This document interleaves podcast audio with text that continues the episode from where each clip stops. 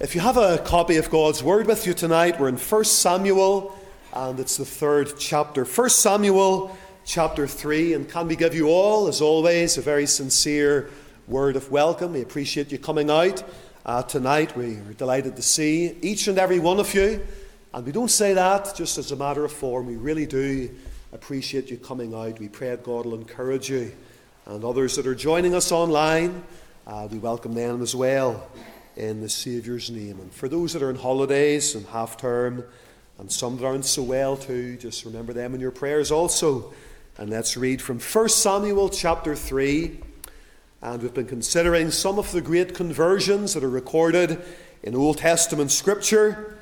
And tonight we're thinking about Samuel. I think it's one of the most beautiful stories in Old Testament history. Whenever Samuel heard God's voice and responded, and his life was changed forever that night so long ago. 1 Samuel 3, let's read from the first verse of this beloved portion of God's precious word. 1 Samuel chapter 3 and verse number 1. And the child Samuel ministered unto the Lord before Eli. And the word of God was precious or rare the Word of God was precious in those days, and there was no open vision. And it came to pass at that time, when Eli was laid down in his place, and his eyes began to wax dim, that he could not see. And ere the lamp of God went out in the temple of the Lord, where the ark of God was, and Samuel was laid down to sleep, that the Lord called Samuel, and he answered, Here am I. And he ran unto Eli and said, Here am I, for thou calledst me. And he said, I called not. Lie down again. And he went and lay down. And the Lord called yet again, Samuel. And he arose and went to Eli and said, Here am I, for thou didst call me. And he answered, I called not, my son. Lie down again. Now Samuel did not yet know the Lord, neither was the word of the Lord yet revealed unto him. And the Lord called Samuel again the third time. And he arose and went to Eli and said, Here am I, for thou didst call me. And Eli perceived that the Lord had called the child. Therefore Eli said unto Samuel, Go, lie down, and it shall be if he shall call thee that thou shalt say, Speak, Lord, for thy servant heareth. So Samuel went and lay down in his place, and the Lord came and stood and called as at other times, Samuel, Samuel. Then Samuel answered, Speak, for thy servant heareth. And the Lord said to Samuel, Behold, I will do a thing in Israel at which both the ears of every one that heareth it shall tingle. In that day I will perform against Eli all things which I have spoken concerning his house. When I begin, I will also make an end. For I have told him that I will judge his house forever for the iniquity which he knoweth, because his sons made themselves vile and he restrained them not. And therefore I have sworn unto the house of Eli that the iniquity of Eli's house shall not be purged with sacrifice nor offering forever. And Samuel lay until the morning and opened the doors of the house of the Lord, and Samuel feared to show Eli the vision. Then Eli called Samuel and said, Samuel, my son. And he answered, Here am I. And he said, What is the thing that the Lord hath said unto thee? I pray thee, hide it not from me. God do so to thee, and more also, if thou hide anything from me of all the things that he said unto thee. And Samuel told him every whit, and hid nothing from him. And he said, It is the Lord, let him do what seemeth him good. And Samuel grew, and the Lord was with him and did let none of his words fall to the ground. And all Israel from Dan even unto Beersheba knew that Samuel was established to be a prophet of the Lord. And the Lord appeared again in Shiloh, for the Lord revealed himself to Samuel in Shiloh by the word of the Lord. And we know that God will bless this wonderful portion of his precious word to each and every heart for his own sake and glory. Can I ask you again, please, to open your Bibles at 1 Samuel chapter 3? And we're thinking about this great night in Samuel's life and experience whenever the Lord really did minister to him, speak to his heart, and reveal himself unto Samuel. Let's pray that the Lord will write his word upon our hearts tonight. Let us pray. Father, we thank thee tonight that whenever we trust the Savior, and obey the voice of the Lord, we can experience true peace and lasting joy within our lives. You never can prove the delights of His love until all on the altar you lay. For the favor He shows and the joy He bestows is for those who will trust and obey. We pray tonight, Lord, that Thou wilt impart faith into every heart and life. And may we, O God, hear Thy voice and make that same response that Samuel made Speak, for thy servant heareth. Lord, speak in this meeting house tonight. Speak through thy word, by thy spirit, into the hearts of each and every one, young or old, presently in the building or joining online or listening at some other time. We pray that the Spirit of God will apply the word savingly and with great power and profit to hearts and lives. Grant the anointing of the Holy Spirit. Hide the preacher behind the cross. I acknowledge, O God, that without Thee I can do absolutely nothing. And yet, Lord, I am trusting Thee for power. Thine can never fail. Words which Thou Thyself shall give shall and must prevail. Hear and answer prayer. We ask it with thanksgiving in the name of the Lord Jesus Christ, Thy Son, and for Thine everlasting glory. Amen. I think we've always endeavored to show that God is interested in people. And our studies on some of the great conversions of the Old Testament, I, trust, have highlighted that reality that God is interested in people. And God is interested, of course, in individuals. And the Word of God, I believe, makes it equally plain and clear that, that God is interested in young people. He's interested in the youth of his days and generations. Even whenever the Lord was on this earth in the, the days of his flesh, he said in Matthew 19, verse 14, Suffer or allow or permit the little children to come unto me, for of such is the kingdom of God. He was interested in the souls and in the lives and in the futures of children, boys and girls. And in the previous chapter, Matthew 18, the Lord goes to great lengths to show that He is concerned about the spiritual well being of children.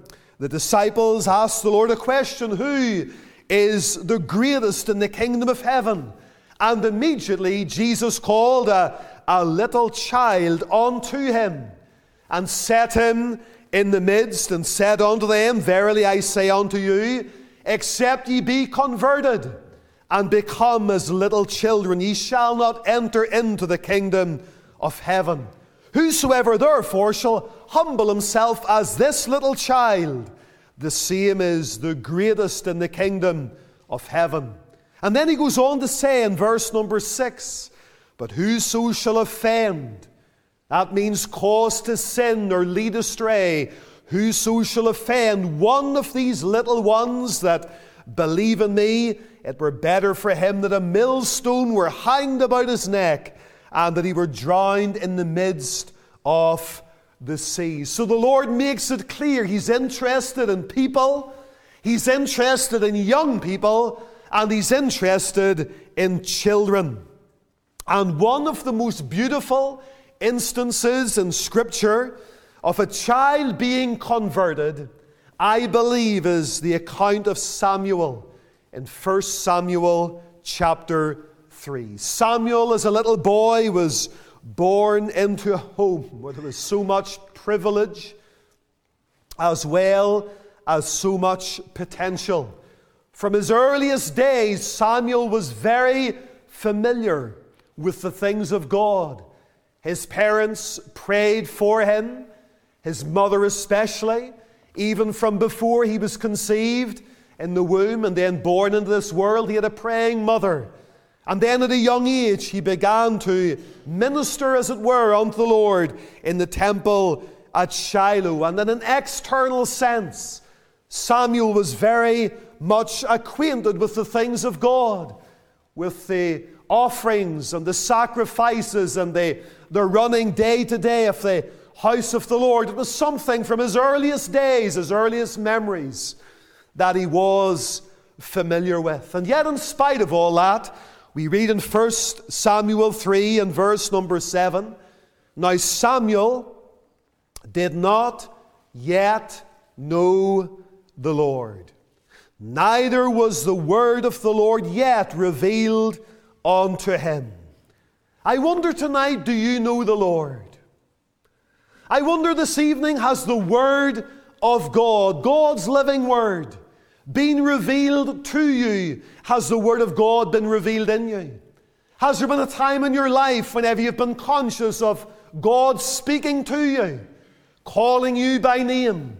Have you made that response and said, Speak, Lord, for thy servant heareth? It was a similar response that Saul made on the road to Damascus when he said, Lord, what wilt thou have me to do? Both Samuel and Saul, as soon as they heard the voice of God and recognized it as God's voice, they made that response and they surrendered their lives completely into the hand of the God who was speaking.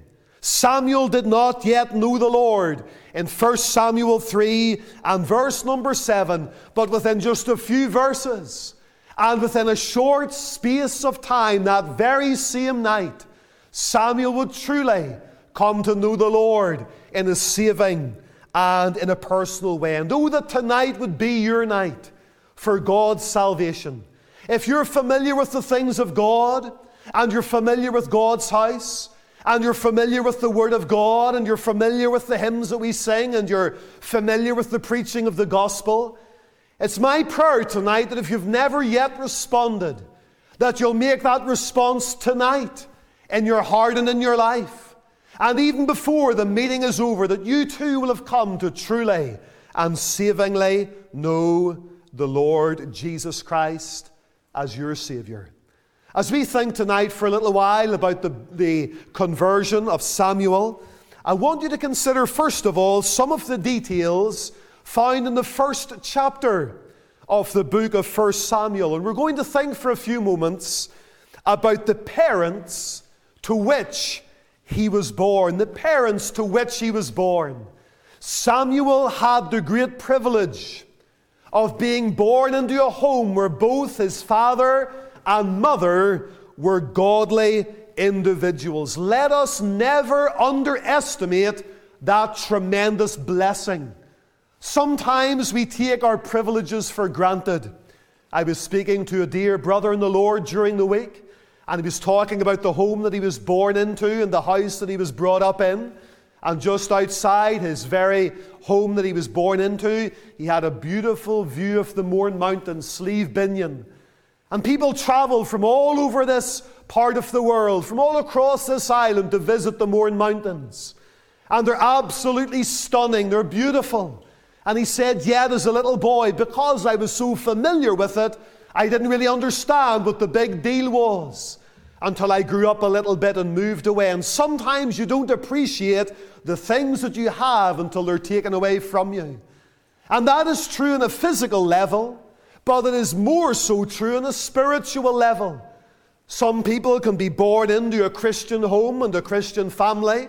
Mom and dad are Christians, godly people, they love the Lord. They seek the Lord. They pray for their children. They read the scriptures in the home. They bring their children to church and send them to Sunday school and give all of these wonderful privileges to them. But sometimes we become so familiar with them, we take them for granted. And we don't really understand or realize how special and how beautiful these privileges are. Samuel's father was a man called Elkanah. And the name Elkanah simply means whom God possessed.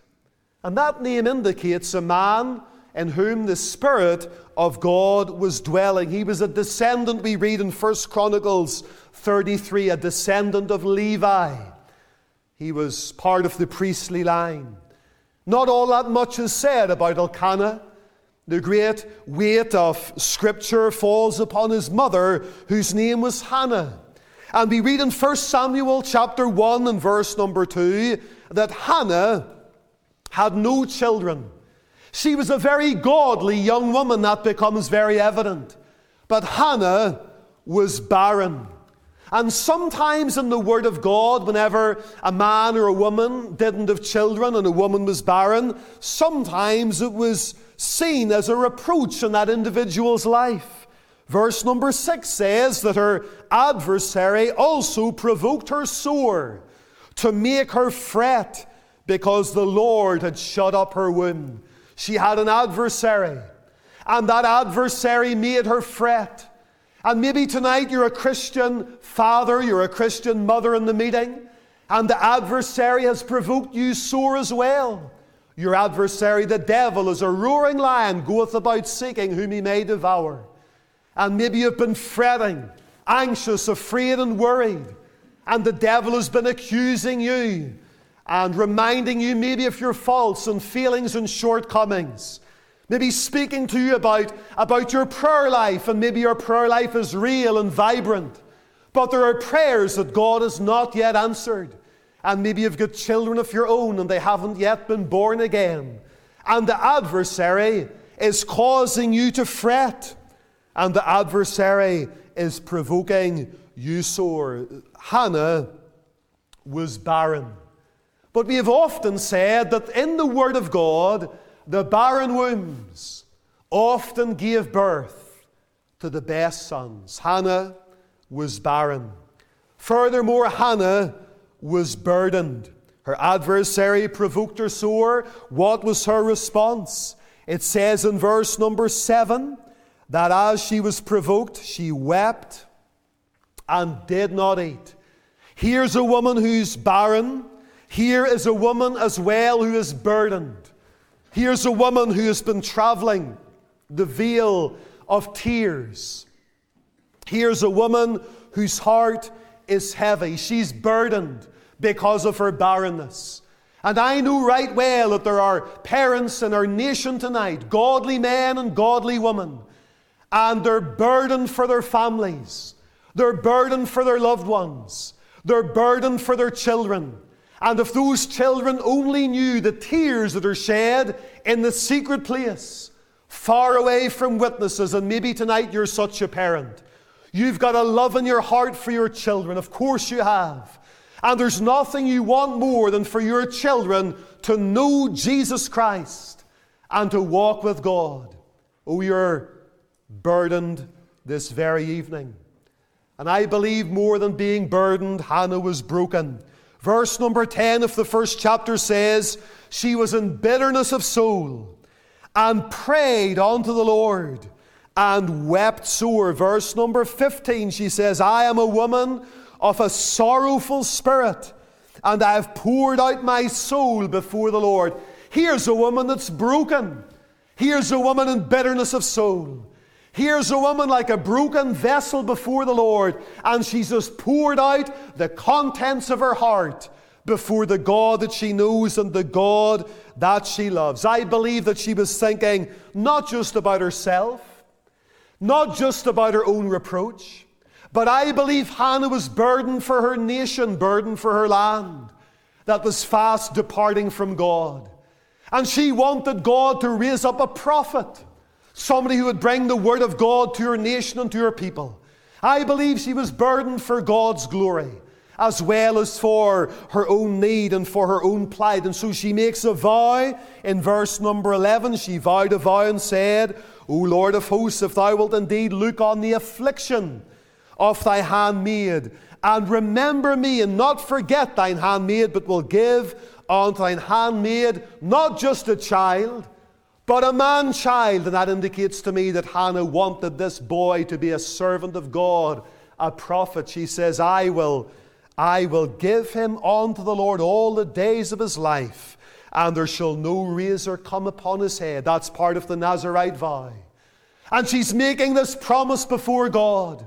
If you give me a man child, I will see that he's separated unto God all the days of his life, and he'll serve God and he'll live a life of separation. Furthermore, not only was Hannah barren, not only was Hannah burdened, not only was Hannah broken, but Hannah believed. In verses 17 and 18, we read about Eli saying to her, Go in peace. The God of Israel grant thee thy petition that thou hast asked of him. And she said, Let thine handmaid find grace in thy sight. So the woman went her way and did eat, and her countenance was no more sad. She was sure and certain that God had answered her prayer. She got that assurance, and the bitterness of soul dissipated. Her wounded spirit was healed. She left the house of God rejoicing with the assurance God in heaven has heard my prayer. I can rejoice. And she was stepping out now in faith. She believed that God had heard her cry. Beloved, tonight, let's trust God for a better day. Let's believe God tonight for a better day in the church of Jesus Christ.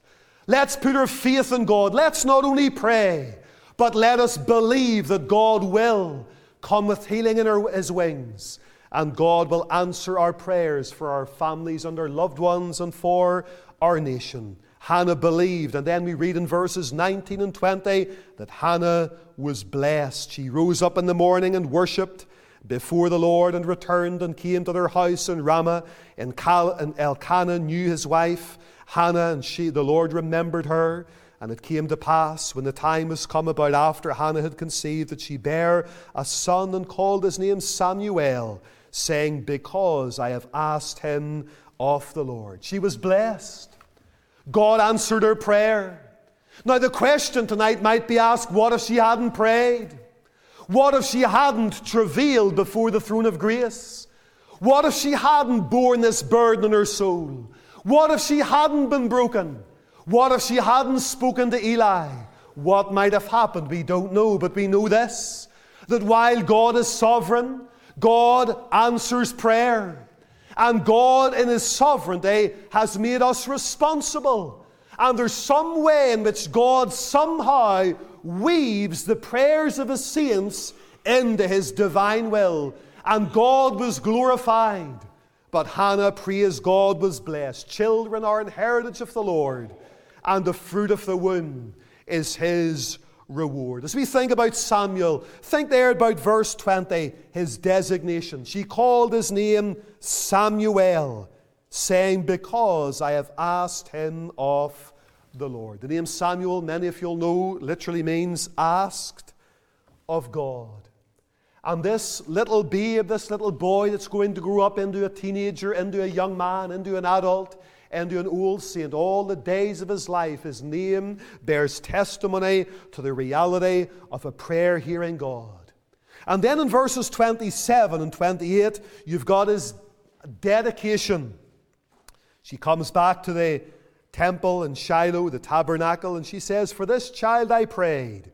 And the Lord hath given me my petition which I have asked of him. Therefore also I have lent him to the Lord as long as he liveth. He shall be lent to the Lord, and he worshipped the Lord there. This is dedication, this is consecration. Here's a woman giving the thing that she loves most in all the world, absolutely and unreservedly, into the hands of her Savior and into the hands of her God, the parents to which Samuel was born. Then, as you go on a little bit further into the book of 1 Samuel, you'll consider for a few moments the period into which Samuel was born. Samuel was born at the end of the time of the judges. And it was a very dark time in the nation of Israel. And he thought the other Lord's Day evening about the conversion of Ruth. And the book of Ruth falls immediately before Samuel. And immediately before Ruth, you've got the book of Judges. And these three books are all interconnected, especially at the beginning of Samuel and the end of Judges. And it was a dark time in, in the history of Israel. We might say that Samuel was born into a period of transition. Israel as a nation was going to move from the, the time of the judges right through into the time of the kings. And the days of the judges was a period of transition from the patriarchs and the days of Moses. You've got the days of the judges. And then that was going to usher in the time of David and Solomon. And really, it was a positive time of transition. And instrumental to it all was the life and ministry of young Samuel. His nation was passing through a time of transition. And with the birth of Samuel, it was going to be a positive transition whereby David would be raised up, and then Solomon, and it would be a golden age in the nation of Israel, a period of positive transition. The nation was going through changes. And is our nation tonight not going through a time of tremendous change? I'm not sure that it's a positive transition. We are passing from a time of Christianity and evangelical Protestantism in Northern Ireland into a time of secularism I think we've passed through perhaps the ecumenical period, and now we're passing into a time of secularism and a time of humanism, a time whenever the tide is going out. It's a time of transition. And that's why we need men like Samuel who will stand for God and unashamedly proclaim God's word and be lights in a dark world. It was a day of transition. It was also a day of testing into which Samuel was born. Back there in the book of Judges, we have one of the key themes in the book of Judges, Judges chapter 2 and verse number 22. God is allowing some of the nations to remain in the land, and He says that through them I may prove Israel whether they will keep the way of the Lord to walk therein as their fathers did keep it or not. Therefore, the Lord left those nations without driving them out hastily, neither delivered he them into the hand of Joshua. Now, these are the nations which the Lord left to prove Israel by them, even as many of Israel as had not known all the wars of Canaan. God is going to test the people of Israel in the time of the judges. And you've got the Canaanites and the Amorites and the Perizzites and the Hivites, and the Jebusites and the Philistines. And God is saying, I'm going to allow some of these nations to remain for a season in the land to prove or test the hearts of my people Israel, whether they will keep the ways of the Lord or whether dwelling among these other nations they will go the way of the world. It was a time of testing. Is our nation tonight under a time of testing? Has God allowed things to come into our land to test the hearts of His people? And I wonder tonight about your life and mine. Is God testing us? Is God proving us as to whether or not we will keep the ways of the Lord? And with the rise of secularism and humanism and atheism and agnosticism in our nation, is God testing the hearts of His people? whether we will honor him and keep his ways and keep his laws and his precepts and his commandments, or we will go the way of the world. It was a time of transition, it was a time of testing, it was also a time of turmoil.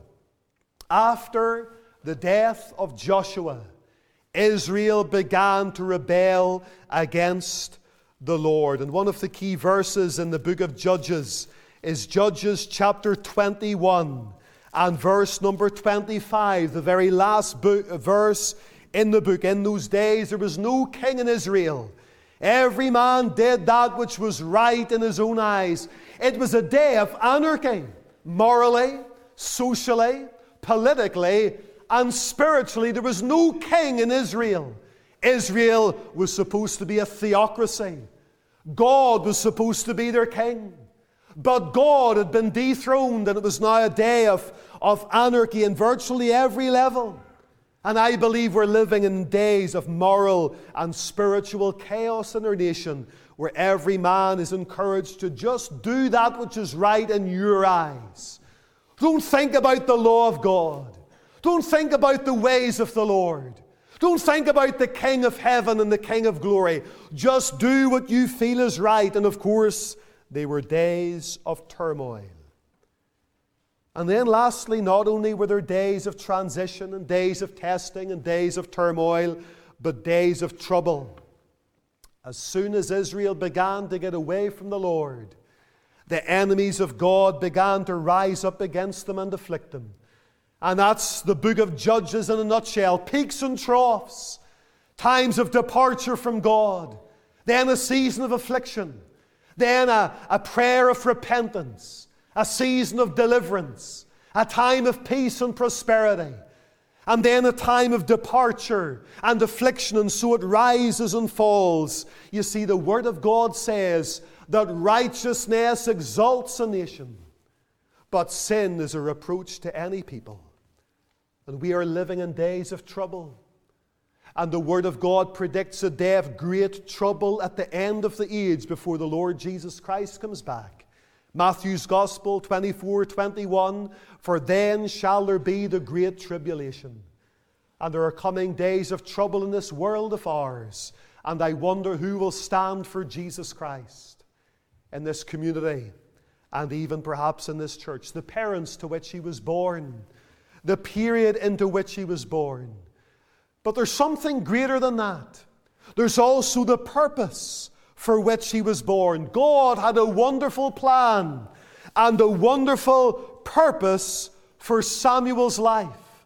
And that purpose, first and foremost, was that Samuel would come to know the Lord. And our text tonight says in 1 Samuel 3, verse number 7 Samuel did not yet know the Lord Neither was the word of the Lord yet revealed unto him. But that was God's great purpose in Samuel's life that this young boy would come some night in his life to know the God of Israel and to know the God of heaven intimately as Savior, Lord, Master, and friend.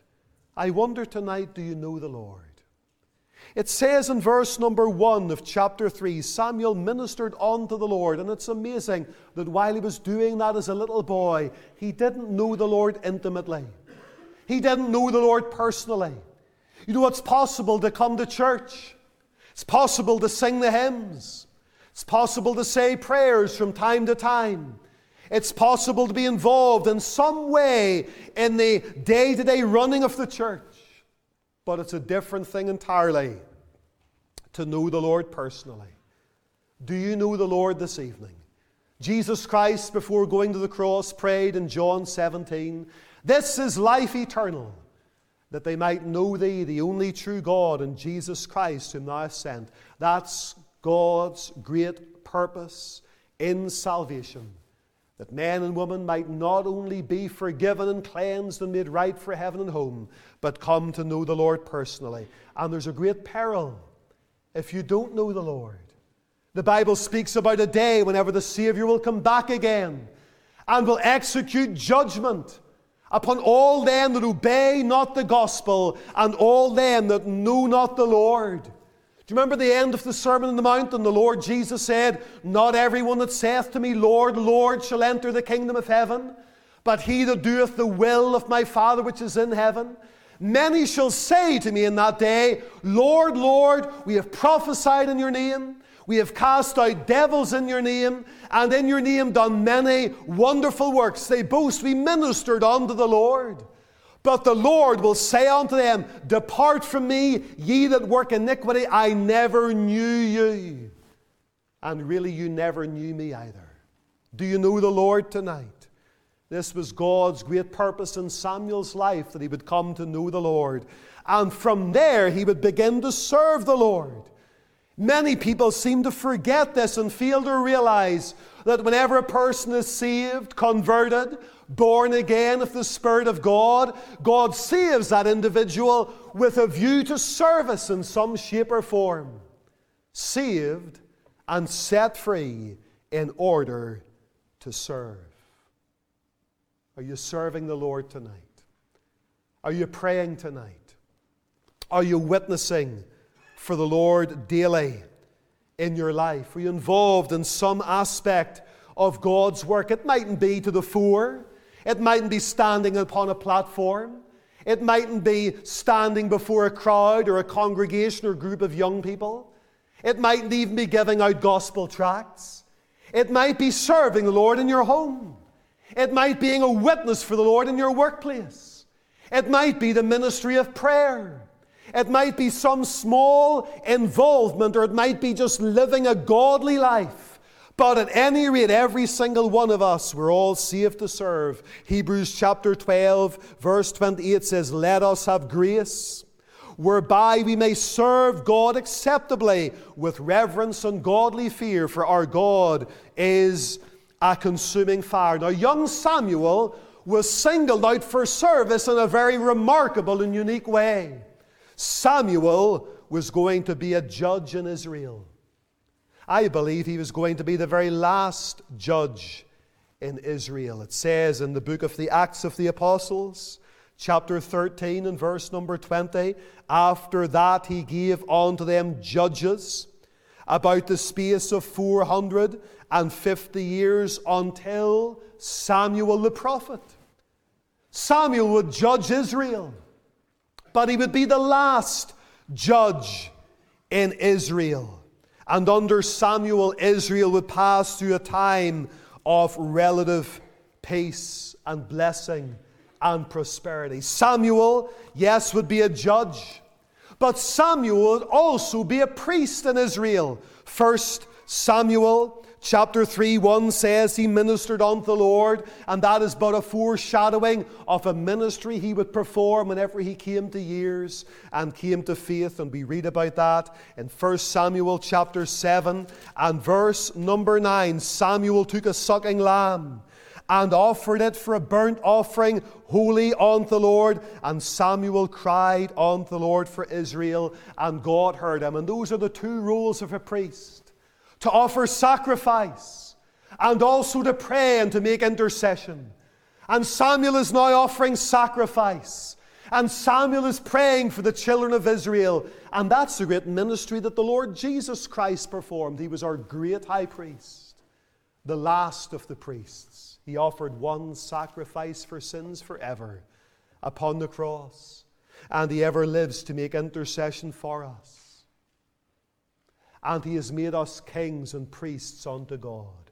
Every child of God has the same right of access to the throne of God as Samuel had or the Apostle Paul had through the blood of our Lord Jesus Christ we can approach boldly the throne of grace and pray for those around us. Samuel was going to serve God as a judge, Samuel was going to serve God as a priest.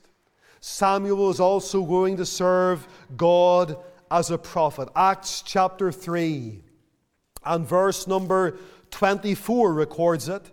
Yea, and all the prophets from Samuel and those that follow after, as many as have spoken, have likewise foretold these days. Samuel was a judge, he was the last of the judges. Samuel was a priest. Samuel also was the first of a great line of prophets in Israel. And what is a prophet? In a biblical sense, it's someone who makes known the mind of the Lord to a people. And God is raising up Samuel to be a great preacher of the Word of God. Maybe you're in the meeting tonight, and if you were to get converted, and you're maybe a young person tonight and you haven't really given your life to the Lord, and if God was to save you, He could make you a man of prayer. He could make you a great spiritual leader. He could make you a great preacher. R.A. Torrey was one of America's great evangelists. He followed in the footsteps of D.L. Moody. He preached to hundreds of thousands of people across America, in Australia, across Britain, and also here in Ulster in St. George's Market. He preached to tens of thousands of people here in Ulster. I think it was Ernie Allen's mother, Ernie Allen, the founder of Every Home Crusade. His mother was converted in that great mission in St. George's Market. R.A. Torrey, as a young man, knew the gospel. He knew the claims of God in the life of a Christian. He was gifted with a great intellect. He was studying law, but he suffered terribly with shyness. He couldn't speak to people. And he felt that if I was to get saved, God might call me to be a preacher. And that's why I'm not giving my life to Jesus Christ, because God would ask me to tell others, and I don't have that ability or that confidence to tell others. And for a long time, he wouldn't respond to the gospel call because he was afraid that God would call him to preach. And whenever he was converted, that is exactly what God called him to do. And in spite of himself, in spite of his natural shyness and bashfulness, the Spirit of God anointed him mightily to be a preacher of the Word of God. You see, maybe tonight you're holding back and you're saying, I'm not coming to Christ because I couldn't live the Christian life. I couldn't witness, I couldn't pray, I couldn't give up a particular sin or get victory over a certain habit. God will give you the ability under His Spirit to do the things that you thought you could never do. All He asks you to do is trust Him, and He will do the rest. The parents to which Samuel was born, the period into which he was born, the purpose for which he was born. Notice one thing, and we're finished in a few minutes the process by which Samuel was born again. One thing to be born. It's another thing entirely to be born again. Now, some people have the idea that the new birth is something that is found only in the New Testament scriptures, and the new birth is certainly found there in John chapter 3. Except a man be born again, he cannot see the kingdom of God. You must be born again. But the Old Testament speaks in explicit terms about what it means to be born again as well. You only have to look up the book of Ezekiel, chapter 36, and God says concerning the children of Israel, A new heart will I give them, and a new spirit will I put within them. And I will cause them to walk in my statutes, and they shall keep my judgments and do them. And it's speaking about the new birth. Samuel, I believe, in 1 Samuel 3 came to be born again of the Spirit of God. How did it happen? I think there were things that led to Samuel's conversion.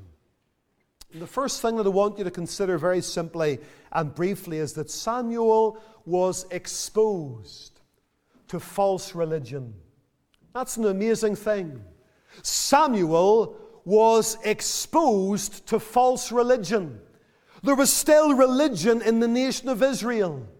And externally, much of it was orthodox, but the whole spirit of it had fallen flat on its face. And like the days of the Pharisees that the Lord found himself in, there was a people that drew nigh to God with their lips, but their hearts were far from Him. And Ulster is riddled with that type of religion tonight. Externals, keeping up appearances but hearts that are far away from the Lord. Eli, the priest in Israel, his eyes grew dim by reason of years.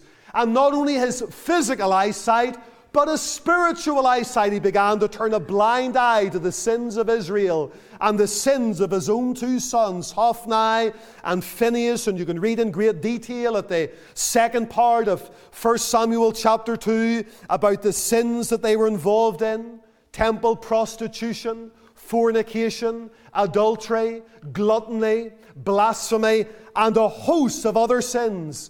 And Samuel was exposed to false religion. And I believe he knew in his heart that is not real, that is not reality.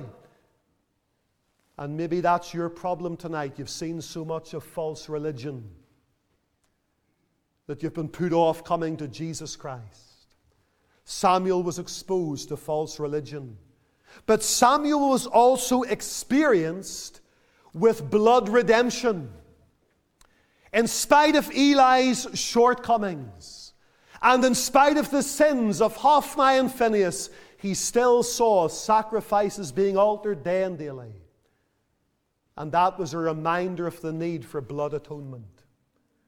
And I think it's an incredible thing that even in these days of false religion, Whenever people will sit at communion services And they've maybe never responded to the gospel, and they maybe have never heard the gospel, and they maybe haven't listened to the word of God. Every time they break bread and every time they partake of that cup, they're being reminded of the cross, reminded of a body that was broken, reminded of blood that was shed for many for the remission of sins, and being reminded of blood atonement. There are many pulpits from which the blood is never preached, but God has seen to it that as often as ye partake of this bread and as oft as ye drink this cup, you're showing forth the gospel of blood atonement. You're showing forth the Lord's death till he come. And Samuel was experienced with the necessity of blood atonement. I want to ask you tonight are you washed in the blood? Are you familiar with the blood of the everlasting covenant? But are you under that blood tonight? Are you washed in the blood of the Lamb? Samuel was exposed to false religion. Samuel was experienced with blood redemption. But furthermore, Samuel was enlightened with divine revelation. In verse number 4 of Sam, 1 Samuel 3, the Lord called Samuel, and he answered, Here am I. His conversion was a result of the call of God in his life, the speaking voice of God, God's word coming to him. That's why the Bible says the law of God or the word of God is perfect, converting the soul. God began to speak to Samuel. God began to reveal himself to Samuel. And it was the Word of God that was affecting Samuel's life. And then he was also encouraged by gracious repetition. Samuel initially did not recognize the voice of the Lord. God is speaking, but he does not recognize the voice of God in his life. And can't we be like that oftentimes as well? Maybe God has been speaking to you. Maybe you're a backslider and God has been speaking and you've shrugged it off. You've said, well, that's the voice of Eli. That's the voice of a pastor or, or an evangelist or a parent or somebody else. Maybe God has been speaking to you through circumstances. Maybe God has taken away something of His presence and peace out of your heart and life, and you're unsettled, and you're miserable, and you're unhappy. And again and again, God is speaking. Samuel attributed it all to Eli. But really, it was the voice of Almighty God. God speaketh once, yea, twice, yet man perceiveth it not. Are you conscious of the speaking voice of God in your life tonight? Jesus Christ said, My sheep hear my voice, and I know them, and they follow me, and I give unto them eternal life, and they shall never perish. Samuel, exposed to false religion, experienced with blood redemption, enlightened by divine revelation, encouraged by gracious repetition, at last evidences spiritual regeneration. Verse 10, it says, The Lord came and stood and there's a theophany. God coming to Samuel and revealing himself and calling as at other times Samuel, Samuel repeats his name twice. Yes, Samuel, it's you that I'm speaking to. And it's my voice that you're hearing, not the voice of Eli or anybody else. Samuel, Samuel. And Samuel answered, Speak, Lord, for thy servant heareth. There was a response. Samuel is responding to the call of God in his life. His heart's been opened. And he responds like Lydia. The Bible says the Lord opened Lydia's heart in Acts 16. So she, she attended unto the things that were spoken. And Samuel entered into a life of new obedience. And the very thing that God had called him to do, God immediately says, Now, Samuel, I want you to speak to Eli about his sons. And the very first thing the next morning, Samuel enters into a life of new obedience, and that's true conversion. I believe that God's salvation leads to a life of obedience. The old Westminster Divines ask the question what is repentance unto life? And they answered it with the words repentance unto life is a saving grace whereby a sinner, out of a true sense of his sin and apprehension of the mercy of God in Christ, doth with grief and hatred of his sin turn from it unto God with full purpose of and endeavor after new obedience.